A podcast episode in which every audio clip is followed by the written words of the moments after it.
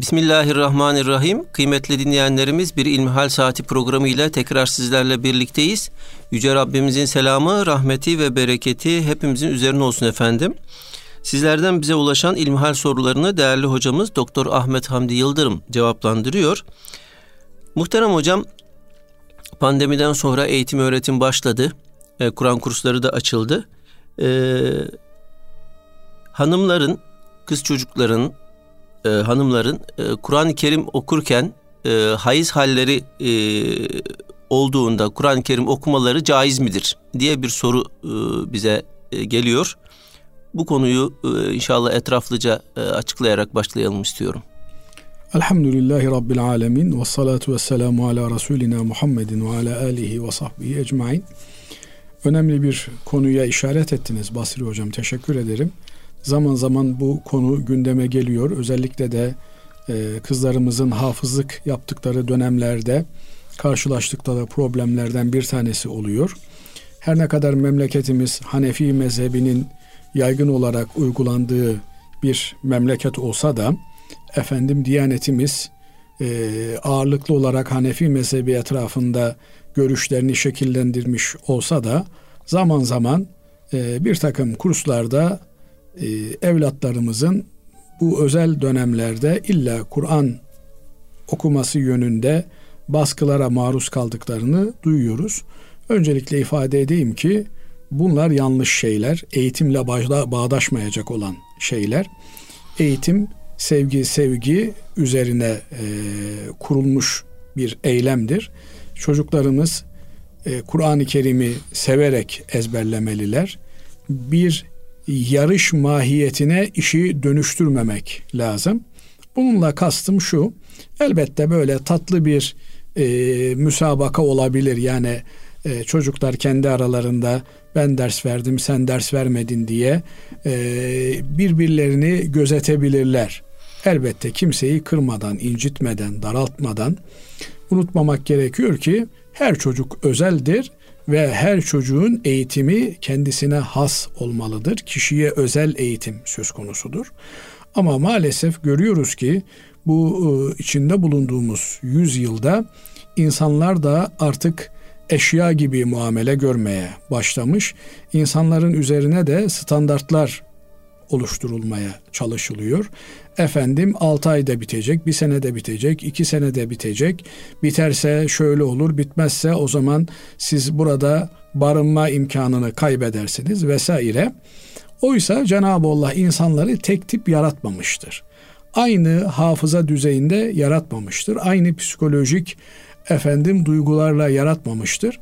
Her insan kendine özgü bir varlıktır. Herkesin kendine ait kodları vardır ve o kodlara göre yapılacak olan eğitimin başarılı olması söz konusudur. Eğer bir standartizasyon gerekirse bu herkesin takati nispetinde olan üzerinden yapılmalıdır. Bu eğitimle ilgili bir mesele olarak karşımıza çıkıyor.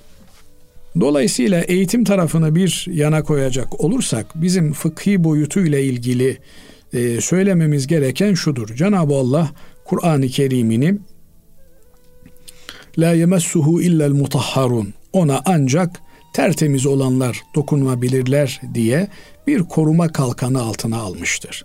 Dolayısıyla Kur'an-ı Kerim'e dokunabilmek için hem elimizle hem lisanımızla dokunabilmek için bir asgari temizlik standardına sahip olmamız gerekiyor.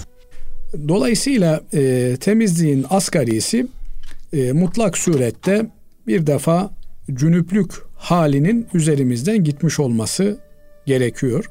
Nitekim Hazreti Peygamber Aleyhisselatü Vesselam Efendimizin de muhtelif hadisleri Kur'an-ı Kerim'in cünüp olarak okunamayacağını bizlere bildiriyor, ifade ediyor. Diğer taraftan Kur'an-ı Kerim'e el tutabilmek için, biraz daha yakın bir mesafeye gelebilmek için muhakkak abdestli olmamız gerekiyor.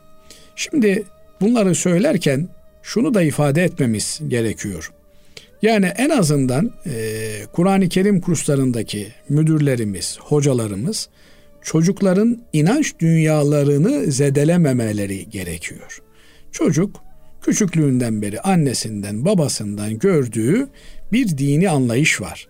Sonra bu çocukları anneleriyle, babalarıyla, farklı çevrelerle karşı karşıya getirmek de böyle bir eğitim anlayışıyla bağdaşabilecek bir şey değildir. Kaldı ki Cenab-ı Allah Kur'an-ı Kerim'in temizler tarafından tutulabileceğini, onunla temasa geçilebileceğini ifade ediyor. Bu temizlik elbette ilk aşamada iman temizliğidir. Kalp temizliğidir. Fakat bununla beraber beden temizliği de, vücut temizliği de bunun bir parçasıdır. Nasıl cünüpken Kur'an-ı Kerim'e tutamıyor, Kur'an-ı Kerim okuyamıyor isek, aynı şekilde aynı hükümleri ihtiva eden kadınların özel zamanlarında da Kur'an-ı Kerim kıraat etmeleri yasak görülmüş, haram olarak değerlendirilmiş. Bu noktada bir takım patika sokaklar, arka yollar bulmak suretiyle bunu bir dayatma haline getirmek asla doğru bir mesele değil.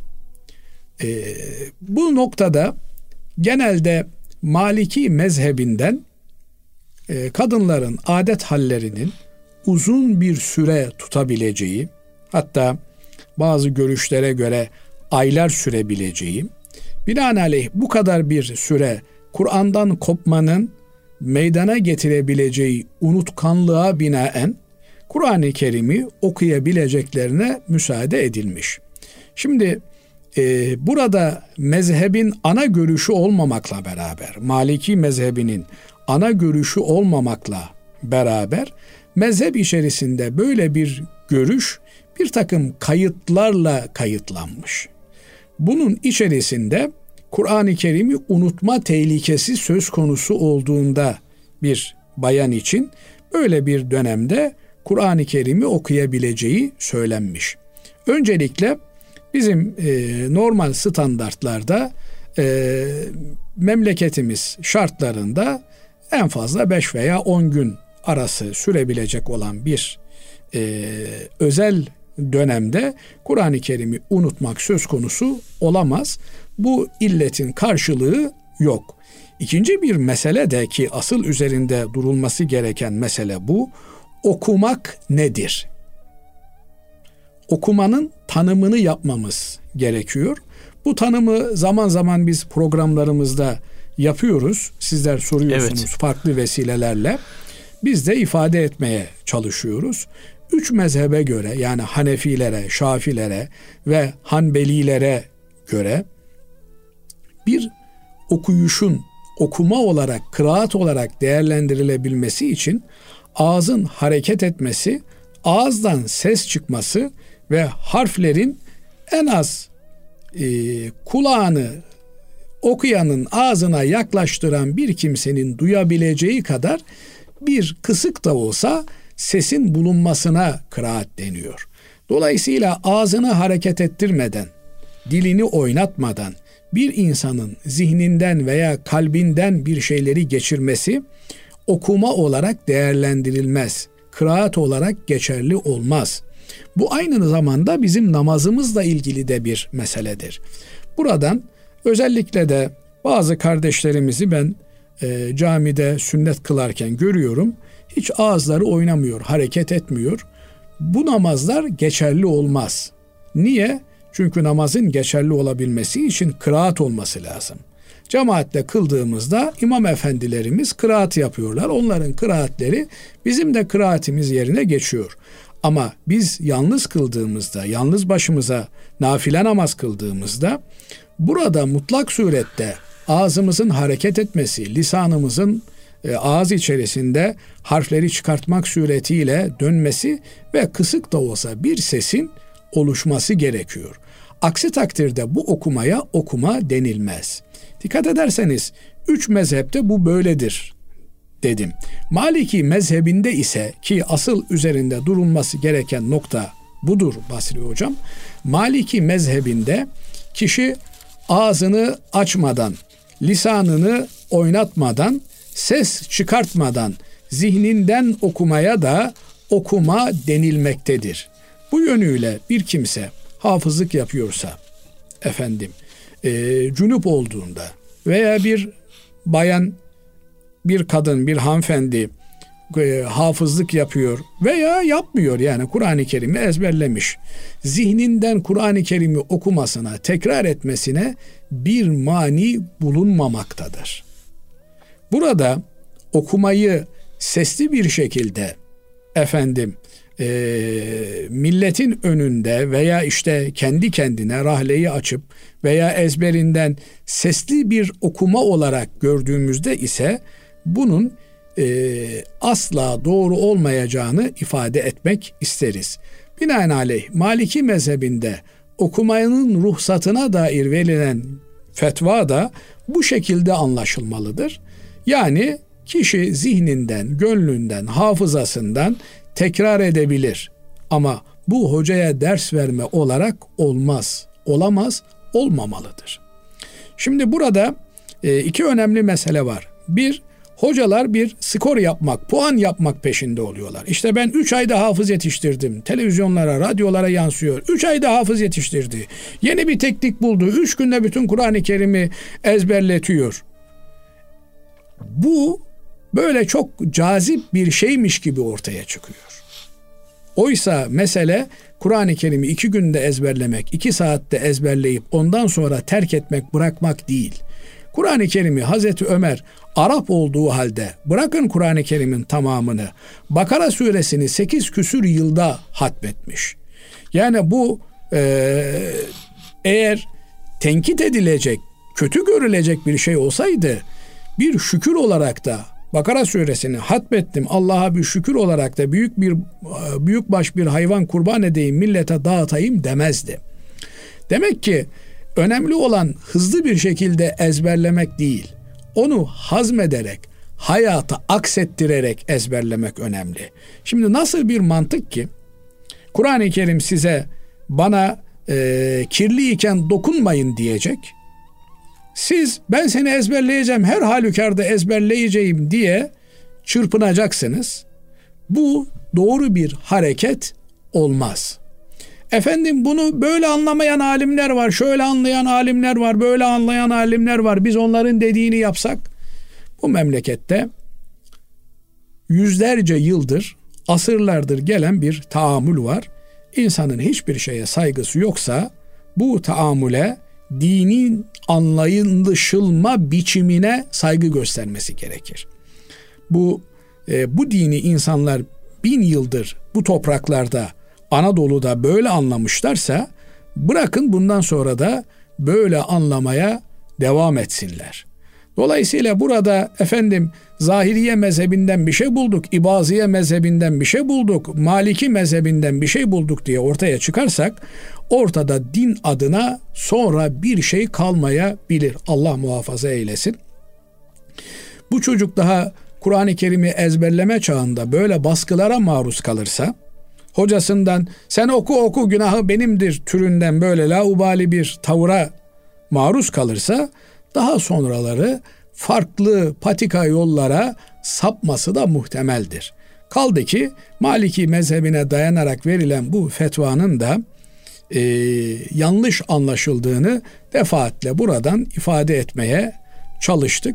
Bunun yerine ne yapılabilir? Bunun yerine Diyanetimiz de çocuklarımız üzerindeki bu baskıyı kaldırmalı. Yani 2 sene daha hafız oldun olamadın, artık senin kaydını kuydunu silerim türünden bir baskı meydana getirmemeli. Asıl eğitim hayat boyu yapılabilen bir eğitimdir. Dolayısıyla bizim Kur'an'la olan irtibatımızın bir ömür boyu devam edebilecek bir irtibat olması gerekir. Bunun için de Kur'an-ı Kerim'i severek, isteyerek ezberlemeli çocuklarımız ve hayat boyu da sürdürülebilir bir aşkla Kur'an-ı Kerim'e yaklaşmalı. Bu noktadan olmak üzere çocuklara illa şu kadar dönemde bitireceksin diye bir baskı kurulmamalı. Bu aynı zamanda kurs idarecilerine ve hocalarına yönelik bir baskı anlamına da geliyor. Böyle bir baskı oluşturulmamalı. Bunun yerine olabildiğince Kur'an-ı Kerim'i düzgün okumaya ve anlamaya yönelik bir faaliyetin içerisinde olunması ve onu tatbik etme niyetini ortaya koymamız gerekiyor. İnşallah böyle yapmak suretiyle Kur'an-ı Kerim'i bir ömür boyu taşıyacak nesillerin yetişmesine vesile oluruz. İnşallah, Allah razı olsun hocam. Efendim, şimdi diğer bir soruya geçmek istiyorum. Diyor ki dinleyicimiz Peygamber Efendimizin sahabilerine rüya görüp görmediklerini sorduğunu ve onların rüyalarını tabir ettiğini biliyoruz. Bizim rahmani olduğunu düşündüğümüz rüyaları güvendiğimiz hocalara tabir ettirmeli miyiz? Tabii rüya görmek bir ayrıcalık ise onu düzgün tabir etmek, yorumlamak veya yorumlatmak da önemli bir husustur. Her insanın rüya gördüğü söylenir ama çok az kimse gördüğü rüyayı hatırlar. Yani uyku hali, evet, ölümün bir kardeşidir, bir benzeridir ama uyku hali yokluk anlamına gelmiyor. Aksine ruhun bedenden sıyrılması, tabiri caizse beden kafesine mahkumiyetinin bir nebze gevşetilmesi anlamına geliyor. Hani teşbihte hata olmaz. Bir mahkum düşünün, hapishanede, mapusta yatıyor. Efendim, arada bir onu hava alması için dışarıya çıkartıyorlar. Ruh da şu beden kafesinde, vücut kafesinde esir durumda bir yönüyle. Dolayısıyla uyku hali o kafesten serbest olması, azade olması anlamına geliyor. Böyle bir durumda ruh kendine ait bir protokol sergiliyor. Yani ruh serbest bir şekilde davranınca kendi lisanıyla bazen mesajlar verebiliyor. Biliyorsunuz, insan dediğimiz varlık beden ve ruhtan müteşekkil. Bizim beden tarafımız, yani vücut tarafımız topraktan gelme bir yapıdır. Cenab-ı Allah Adem'i topraktan yaratmıştır. Ondan sonra Adem ile Havva'dan insanoğlu üremiştir. Bu yönüyle annelerimizden, babalarımızdan gelsek de nihayetinde annelerimiz, babalarımızın gıdası da topraktır. Topraktan bir dönüşüm içerisindeyiz. Ancak ruh tarafımız öyle bir yapıdan gelmiyor, topraktan gelmiyor. Ruh, Cenab-ı Allah'ın yaratmış olduğu ve bizlere üflemiş olduğu çok farklı bir iksirdir. Mahiyetini bilemediğimiz, idrak edemediğimiz, nihayetinde Kur'an-ı Kerim'in de ruhla ilgili çok fazla bilgi size verilmedi diye bizi ikaz ettiği bir durumla karşı karşıyayız. Fakat şunu hissedebiliyoruz, Hazreti Peygamber Aleyhisselatü Vesselam Efendimizin hadislerinden görebiliyoruz. Rüyada ruh serazat bir şekilde, serbest bir şekilde dolaşabiliyor. Ruh için zaman, mekan gibi kısıtlamalar olmadığından ötürü ileriyi, geriyi, şimdiki zamanı eşdeğer bir zaman olarak, eğer zaman ifadesini illa kullanmamız gerekiyorsa, değerlendirmesi söz konusu. Böyle olunca bir takım ip uçları bu rüyalarda salih rüya ise, eğer sadık rüya ise görene verilmiş oluyor. Ancak bütün mesele rüyayı düzgün tabir edebilmekte. Tabir-u rüya denilen, Yusuf Aleyhisselam'ın pir olduğu, rüya tabircilerinin piri, şahı Yusuf Aleyhisselam olarak kabul ediliyor. Mamafi o da bir rüya görüyor ve babasına rüyasını aktarıyor. Sahabe efendilerimiz de rüya görmüşler. Onlar da Efendimiz Aleyhisselatü Vesselam'a, sahabeden sonra gelen nesil de salih insanlara rüyaları aktarmışlar ve onlardan tabir etmelerini istemişler. Burada bir takım kritik meseleler söz konusu, bilebildiğim kadarıyla Basri hocam. Bunlardan bir tanesi, İnsan rüyasını kendisini iyi tanıyan, salih olduğunu bildiği, inandığı ve kendisine hayır hah olan, yani onun hayrını isteyecek bir kişiye anlatmalı ve ondan yorumda bulunmasını istemeli. Bu kişi eğer rüyayı bilebiliyor, oradaki şifreleri çözebiliyorsa dilinin döndüğünce bir takım şeyleri rüyayı görmüş olan kişiye anlatır. Yok, eğer rüya onun için bir sır perdesi olarak kalmışsa en azından kötü bir şeyle yorumlamaz. Bu rüya tabiriyle ilgili yine Yusuf Aleyhisselam kendisine rüyalarını aktaran iki kişinin rüyalarını yorumladıktan sonra bunlardan bir tanesi tabiri beğenmeyince, yorumu beğenmeyince, Yusuf Aleyhisselam'ın söyledikleri pek hoşuna gitmeyince geri adım atmak ister. Onun öncesinde Yusuf Aleyhisselam'ın ikazı vardır. Der ki, ben size rüyanızı yorumladıktan sonra o rüya benim yorumladığım gibi çıkar der. Dolayısıyla eğer bir tereddüdünüz varsa, bir endişeniz varsa hiç siz bu işe yeltenmeyin, kalkışmayın demek ister. Bu noktada insan kendisi de rüyayla bir hissi irtibat içerisine girebilir.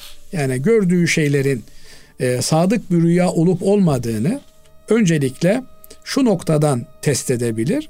Eğer rüyayı gördükten sonra hala film şeridi gibi gözlerinin önüne geliyor, gündüz ilerleyen saatlerde de sanki yeniden görüyormuş gibi net olarak hatırlayabiliyor ise, o zaman ve kendi zannınca, kanaatince hayır olduğunu düşündüğü bir şey ise, o zaman bu rüyasını etrafında kendisini tanıması da gerekir. Salih bir zat, güzel bir insan bulursa ona rüyasını tabir ettirebilir. Bazen mesela hocam diyorlar, bir rüya gördüm. Kardeşim diyorum, yani rüya tabiri ayrı bir uzmanlık ister. Özel bir ilimdir. Allah onu herkese vermemiştir. Biraz da vehbi yönü vardır. Yani okumayla alakalı da belki yönleri vardır. Eski rüya tabirlerini okursunuz. Neyin ne anlama geleceğini oralardan biraz elde edebilirsiniz. Ama öncelikle rüyayı tabir edecek kişinin bu ilimden bir nasibinin, behresinin olması gerekir. Sonra salih bir kimse olması gerekir. Yani günahsız, herkese hayırhah olan, herkesin iyiliğini isteyen bir kişi olması gerekir. Böyle kimselere gördüğümüz güzel rüyaları anlatırız. Onlardan yorum yapmalarını isteriz. Cenab-ı Allah hayırlarla ve hayırlılarla bizi karşılaştırsın. Hocam Allah razı olsun. Değerli dinleyenlerimiz, şimdi kısa bir araya gidiyoruz. İnşallah aradan sonra kaldığımız yerden devam edeceğiz. Kıymetli dinleyenlerimiz, İlmihal Saati programımıza kaldığımız yerden devam ediyoruz. Muhterem hocam, dinleyicimiz şöyle bize sormuş. Hocam, kocanın doğum esnasında hanımının yanında bulunması caiz midir? Dinen bir sakıncası var mıdır? Şimdi tabii mahremiyet meselesi önemli bir meseledir. Mahremiyet meselesi derken kastımız kadınların kadınlarla, erkeklerin de erkeklerle bir arada bulunmaları, birbirlerine yabancı olan erkek ve kadınların bir ortamı paylaşmamaları gerekir. Doğum genelde kadınların yaptırdığı bir eylemdir. Ebe hanımlar doğum yapacak olan kadına yardımcı olurlar. Ama eğer kadının kocası doktor olur, uzman olur, doğum yaptırabilecek imkana sahip olur, kendisi hanımına doğum yaptırabilir. Kendisinin yaptırması, eğer böyle bir imkan varsa, elbette bir yabancının yaptırmasından çok çok daha doğrudur. Bu yabancı ister kadın olsun, ister erkek olsun. Dolayısıyla karı koca arasında mahremiyet sınırları olmadığından dolayı, yani karı koca birbirlerine tamamen serbesttirler. Bu yönüyle bir kişinin eşine herhangi bir bölgede cerrahi bir operasyon yapmasında, tedavi maksadıyla bir bölgesini efendim açıp temizlemesinde vesairesinde bir sakınca olmadığı gibi, aksine eğer bir ihtiyaç durumu söz konusu ise öncelikli olarak eşler birbirlerine bunu yapabiliyorlarsa eş tercih edilir, edilmelidir. Böyle bir imkan varken bir başkasına kişinin mahrem bölgesini açması caiz olmaz, haram olur. Yani düşünün, bir adamcağız doğum yaptırabilecek bilgiye, beceriye, tecrübeye sahip ve hanımı da doğum yapmak üzere, doğumu ona kocasının yaptırması gerekir.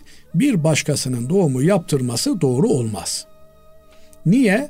Çünkü nihayetinde doğumda mahrem bölgelerle ilgili bir yakınlaşma söz konusu olabilmekte.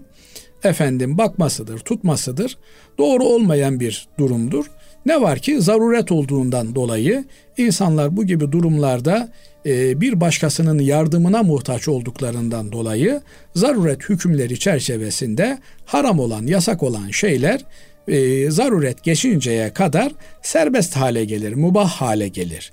Bundan dolayı işte bir ebe kadının eğer kimsenin olmadığı bir yerde ise, yani çok acil bir durum söz konusu oldu, kadın doktor yok, kadın ebe yok, kadın bu işi yapabilecek kimse yok veya işte olağanüstü bir terslik söz konusu, o zaman erkek doktor da doğuma girebilir, ameliyat yapılması gerekiyorsa ameliyat yapılabilir vesaire. Bunlar zaruretle alakalı bir mesele. Ama bir adamcağız konu mankeni olarak, yani işte hanımımı yalnız bırakmayayım türünden bir duyguyla, duygusal bir yönle kadınların arasına girerek veya işte ebe hanımın yanında bulunması burada pek hoş bir durum oluşturmaz. Binaenaleyh bu gibi durumlarda bir Müslüman erkeğin yabancı hanımlarla böyle bir ortamda hele bulunmamaya özen göstermesi gerekir. Cenab-ı Allah hayırlı evlat versin diye oturup dua etmesi doğru bir davranış olur diye söyleyebiliriz. Allah razı olsun. Efendim, şimdi diğer sorumuz şöyle. Bir kimse namaz kılmayan eşinden dolayı sorumlu olur mu? Bir kimse namaz kılmayan eşinden dolayı sorumlu olmaz. Nihayetinde وَلَا تَزِرُ وَازِرَةٌ وِزْرَ اُخْرَى, herkes kendi günahını taşır. Kimse kimsenin günahını taşımaz. Ancak Kur'an-ı Kerim وَأْمُرْ اَهْلَكَ بِالصَّلَاةِ وَاسْتَبِرْ عَلَيْهَا diyor. Ailene namazı emret, sen de ona sabret. Ona derken namaza sabret, sen de namaz kılmaya devam et anlamına gelebileceği gibi namazı emretmeye devam et anlamına da gelebilmektedir. Binaenaleyh bir koca bu ayetin hükmü gereği ailesine, hanımına, çocuklarına namazı emretmekle yükümlüdür. Mamafi Hazreti Peygamber Aleyhisselatü Vesselam Efendimiz 7 yaşına geldiğinde çocuklarınıza namazı emrediniz, 10 yaşına geldiklerinde namaz için onları cezalandırınız. Yani eğer namaz kılmamakta ısrar ederlerse o zaman işin ciddiyetini göstermek için onları tedip edebilirsiniz, tedip ediniz buyuruyor Efendimiz Aleyhisselatü Vesselam. Bu çocuklarımıza yönelik yapmamız gereken anne baba olarak eğitim davranışı modelidir. Yani çocuklarımıza önce rol modeli olarak namaz kıldığımızı gören çocuklar, onlar da bizimle beraber namaz kılmaya çalışacaklardır. Bizi taklit edeceklerdir. 7 yaşında artık onlara namazın nasıl kılınacağını, abdestin nasıl alınacağını yavaş yavaş öğretmeye, teşvik etmeye başlarız. Ve namazı kıl yavrum, namazı kılman lazım filan diye güzel bir şekilde namazı hatırlatırız. 10 yaşına gelindiğinde artık namazın öyle kaçırılmaması gereken, kaybedilmemesi gereken bir değer olduğunu bilir, öğrenir ve ona göre davranırız. Nasıl okul çağına giden çocuklar anaokulu döneminde biraz hafif olarak hadi yavrum, kalk yavrum, gidelim yavrum türünden teşvikle muamele görüyorsa, ama ikinci, üçüncü sınıfa gittiğinde çocuklar bakıyorum saat 7'de 6.30'da kalkıyorlar, servislere doluyorlar. Hiç kimse demiyor ya işte çocuğum 6.30'da uykusunu alamadı, efendim 7'de daha hava kararmışken niye ben çocuğumu gönderiyorum demiyor. Aynı şekilde sabah namazı içinde çocuklarımızı kaldırmamız, uyandırmamız gerekiyor. Hanımımızla ilgili veya bir hanımın beyiyle ilgili, yani muhtemeldir ki kadıncağız namaz kılıyordur ama beyi namaz kılmıyordur. Ne yapması gerekir mevzuunda bir erkek hanımına namazı emreder, hatırlatır, namazını kıl der, bak namazın geçiyor der, bunu hatırlatır. Bu hatırlatması o yapması gereken bir mecburiyettir. Ama namaz kılmadığı için hanımına tedip için dahi olsa bir cezalandırmaya yönelik tasarrufta bulunamaz. Bir kadın da kocasına namazı hatırlatır, namaz kılmanın güzelliklerini anlatır. Ama eğer kocası namaz kılmayı hatırlattığında eğer ters tepkiler veriyor ve kadıncağızın onuru zedeleniyorsa, o zaman kendisi fiili olarak hatırlatır. Ne yapar? Efendim işte alır abdestini, serer seccadesini, namazı onun gözünün önünde kılar. Böylelikle fiili olarak hatırlatmış olur. Ama eğer namaz kılmasına mani oluyor ise, bir kadın kocası yüzünden namaz kılamıyor ise, artık o evlilik birlikteliği sarsılmış demektir. Binaenaleyh namazın olmadığı bir yerde hayatın olması düşünülemez. Evet. Allah razı olsun hocam. Diğer bir dinleyicimiz şöyle bize yazmış. Tahiyyatta otururken işaret parmağını sallamak sünnet midir? Tahiyyatta biliyorsunuz kelime-i şehadet getiriyoruz. Et-Tahiyyatü'yü okurken. Et-Tahiyyatü'yü okurken getirdiğimiz kelime-i şehadette Eşhedü en la ilahe illallah ve eşhedü enne Muhammeden abduhu ve rasuluhu. Eşhedü en la ilahe, şehadet ederim ki ilah yoktur derken parmağın kaldırılması, yani ağzımızda yoktur derken elimizde ancak Allah, illallah diyoruz sonra. İllallah dediğimizde biz Hanefiler parmağımızı indiriyoruz. Burada Hazreti Peygamber aleyhissalatü vesselam Efendimizin teşehhüd okurken parmağını la ilahe kısmında kaldırdığı, Hanefi mezhebinin anlayışına göre illallah denildiğinde parmağı indirmiştir Efendimiz Aleyhisselatü Vesselam. Bazı mezheplerde Efendimiz Aleyhisselatü Vesselam'ın bazı rivayetlerden hareketle teşehhüdün sonuna kadar parmağını kaldırarak durduğu söylenmekte. O mezhebe tabi olan kardeşlerimiz de bu şekilde parmaklarını selam verene kadar kaldırmaktadırlar. Mamafi bu namazın asli rükünlerinden, temel erkanından biri değildir. Bir müstehaptır, güzelliktir. Becerebilen kimse bunu yapabilir. Ama nerede kaldıracağını bilemeyen kimse yanlış da yapabilir. Dolayısıyla eğer Arapçaya da vukufiyeti olan biri ise Eşhedü en la ilahe kısmında parmağını kaldırır, illallah dediğinde indirir. Böylelikle Efendimiz Aleyhisselatü Vesselam'ın bu sünnetini yerine getirmiş olur. Evet.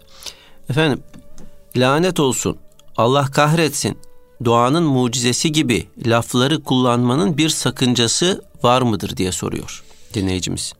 Tabii bu tür lanet ifadeleri, kötü ifadeler bir Müslümanın ağzına yakışmayacak ifadelerdir. Lanet ifadesi ilahi rahmetten kovulsun, tard edilsin anlamına gelir ki Hazreti Peygamber aleyhissalatü vesselam Efendimizin lanet etmediğini biliyoruz. Yani insan arada bir sinirlenir, hak eden bir kimseye belki ağzından böyle bir ifade kaçırabilir. Fakat bunu adet haline getirmek Efendimiz aleyhissalatü vesselamın adeti değildi. Konuşmalarında lanet ifadesini, kahrolasın ifadesini kullanmazdı Efendimiz Aleyhisselatü Vesselam. Çok olağanüstü durumlarda efendim işte Müslümanlar katledilmiş, hafızlar bir yerde suikaste kurban gitmiş, bir komplo kurulmuş ve şu kadar hafız şehit olmuş. Bunun üzerine Efendimiz Aleyhisselatü Vesselam Allah onlara lanet etsin demiş ve epey bir müddet de namazda bu lanet devam etmiş. Sonra özellikle de Ebu Hanife Hazretleri bu lanet meselesinin kaldırıldığını, neshedildiğini söyler ve namazlarda, namazın dışında hiçbir şeyin olmayacağı yönünde kanaatini bildirir. Bir Müslüman da ağzını bu tür kelimelere alıştırmamalı, bu tür kelimeleri kullanmamalı. Çünkü nihayetinde kullandığımız kelimeler bizim kaderimiz haline de geliyor. Kendi belamızı bazen çekmiş oluyoruz. Bundan dolayı hep güzel konuşmaya, güzel hissetmeye gayret etmesi lazım bir Müslümanın. Diğer taraftan doğanın mucizesi diye ifadeler, evet Cenab-ı Allah kainata bir takım sırlar koymuştur, kanunlar koymuştur. Bu kanunlar kendi içinde işler ve bunlardan bir kısmının sırrını çözmekten insanoğlu acizdir. Daha doğrusu yani çoğunun sırrını çözememiştir. Çözdüğünü düşündüğü de ne kadar çözdüğü muammadır. Binaenaleyh böyle bir noktadan hareketle yani Cenab-ı Allah'ın tabiata koymuş olduğu bu harikulade kanunlar bir mucizedir ifadesini kullanıyorsa bir kimse bunda bir sakınca yoktur. Ama Cenab-ı Allah'ın faili hakiki olduğunu, müessir olduğunu görmemezlikten veya görmezlikten gelerek bu tür ifadeleri kullanıyorsa bu tehlikeli bir imani durum ortaya çıkarmaktadır. Dolayısıyla bir Müslüman her şeyde Cenab-ı Allah'ın faili hakiki olduğunu görür, bilir ve ona göre davranır. Sözü, konuşması buna göre şekillenir. Bunun haricinde bir Müslümanın düşünmesi mümkün değildir. Evet. Değerli hocam, bugünlük son sorumuz da şöyle. Vasiyetname nasıl yazılır? Yazarken nelere dikkat etmek gerekir? Şimdi vasiyet ölümümüzden sonraki tasarruflara ilişkin bir beyanımızdır. İrade ortaya koymamızdır. Ben öldükten sonra benim malımla ilgili şu tasarruflarda bulunun diye ölmeden bir iradeyi ortaya koymamız demektir. Bizim vasiyetimizin muhatapları da birinci derecede bizim malımıza mirasçı olacak olan kimselerdir. Efendim çoluk çocuğumuzdur, akrabamızdır ve eğer bunlar yoksa o zaman devlet vesaire demektir. Bu yönüyle bizim vasiyetimizi yerine getirecek olan, uygulayacak olan kimselerin bu vasiyetin muhtevasını inkar etmeden yerine getirebilmeleri için bu vasiyetin belgelendirilmesi önemlidir. Bu da nasıl olur? İki şahit huzurunda siz yazdığınızı okursunuz, onlara da okutursunuz, imzalarsınız efendim. İmzaladığınız kağıdın yanına o şahitlerin de adlarını yazarsınız. Yarın öbür gün bir ihtilaf hukukunda işte babamız veya abimiz veya evladımızın böyle bir vasiyeti vardı yoktu denildiğinde o vasiyete imza koymuş olan şahitlerin şehadetleriyle sizin vasiyetiniz subut bulmuş olur. Yani kanunen de hukuken de geçerli olmuş olur. Mamafi dinen bir vasiyetin geçerli olması muhataplarının onun doğruluğuna kanaat getirmeleriyledir. Mesela siz işte evladınızın önünde böyle bir vasiyet tertip ettiniz ve ona da söylediniz. O da biliyor ki babamın böyle bir vasiyeti var, böyle bir irade beyanı var. Burada şahide vesaireye filan ihtiyaç yok. Biliyorsa ona göre davranması gerekir. Vasiyet malımızın 1/3'üne yönelik olarak ancak gerçekleşebilir. Diyelim ki vefat ettim. Ben öldükten sonra cenaze masraflarım ve borçlarım benim bırakmış olduğum mal varlığından çıkartılır. Geriye kaç lira kaldı? 30 lira kaldı diyelim. Bunun 10 lirası üzerinde benim hayattayken tasarrufta bulunabilme veya vasiyet edebilme hakkım vardır. Derim ki ben bu 10 lira yani geriye kalan malımın 1/3'inden şunu yapın, bunu yapın. Efendim hacca gidememiştim. Benim yerime birini hacca bedel olarak gönderin. Tutamadığım oruçlar olmuştu. Hastanede yoğun bakımda yatarken tutamadığım oruçlar için efendim her bir gün için fakir fukaraya sadakayı fıtır verin. Yerine getiremediğim veya bozduğum yeminlerim olmuştu.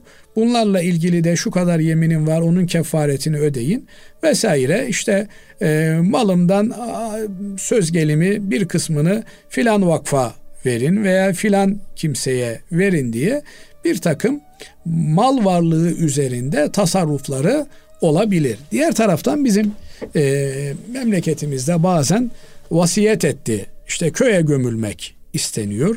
Vasiyet etti. İşte şuna şu söylensin türünden manevi nasihatlar olarak karşımıza çıkan vasiyetlerin hukuken bir karşılığı yoktur. Bunlar kişinin diniyle, diyanetiyle alakalı bir meseledir. Bir insan elbette alacağını, vereceğini, borcunu, harcını bir deftere kaydetmeli. O defterin bir sayfasında da işte öldükten sonra kendisine mirasçı olacak kimselere yönelik hem manevi hem de maddi nasihatlerde bulunmalı. Böyle maddi nasihatlerde yani vasiyetlerde bulunduğumuzda mirasçılarımızın onu yerine getirmesi onlara farz olur. Mesela adamcağız geride mirasçılarına 1 milyon lira para bırakacak.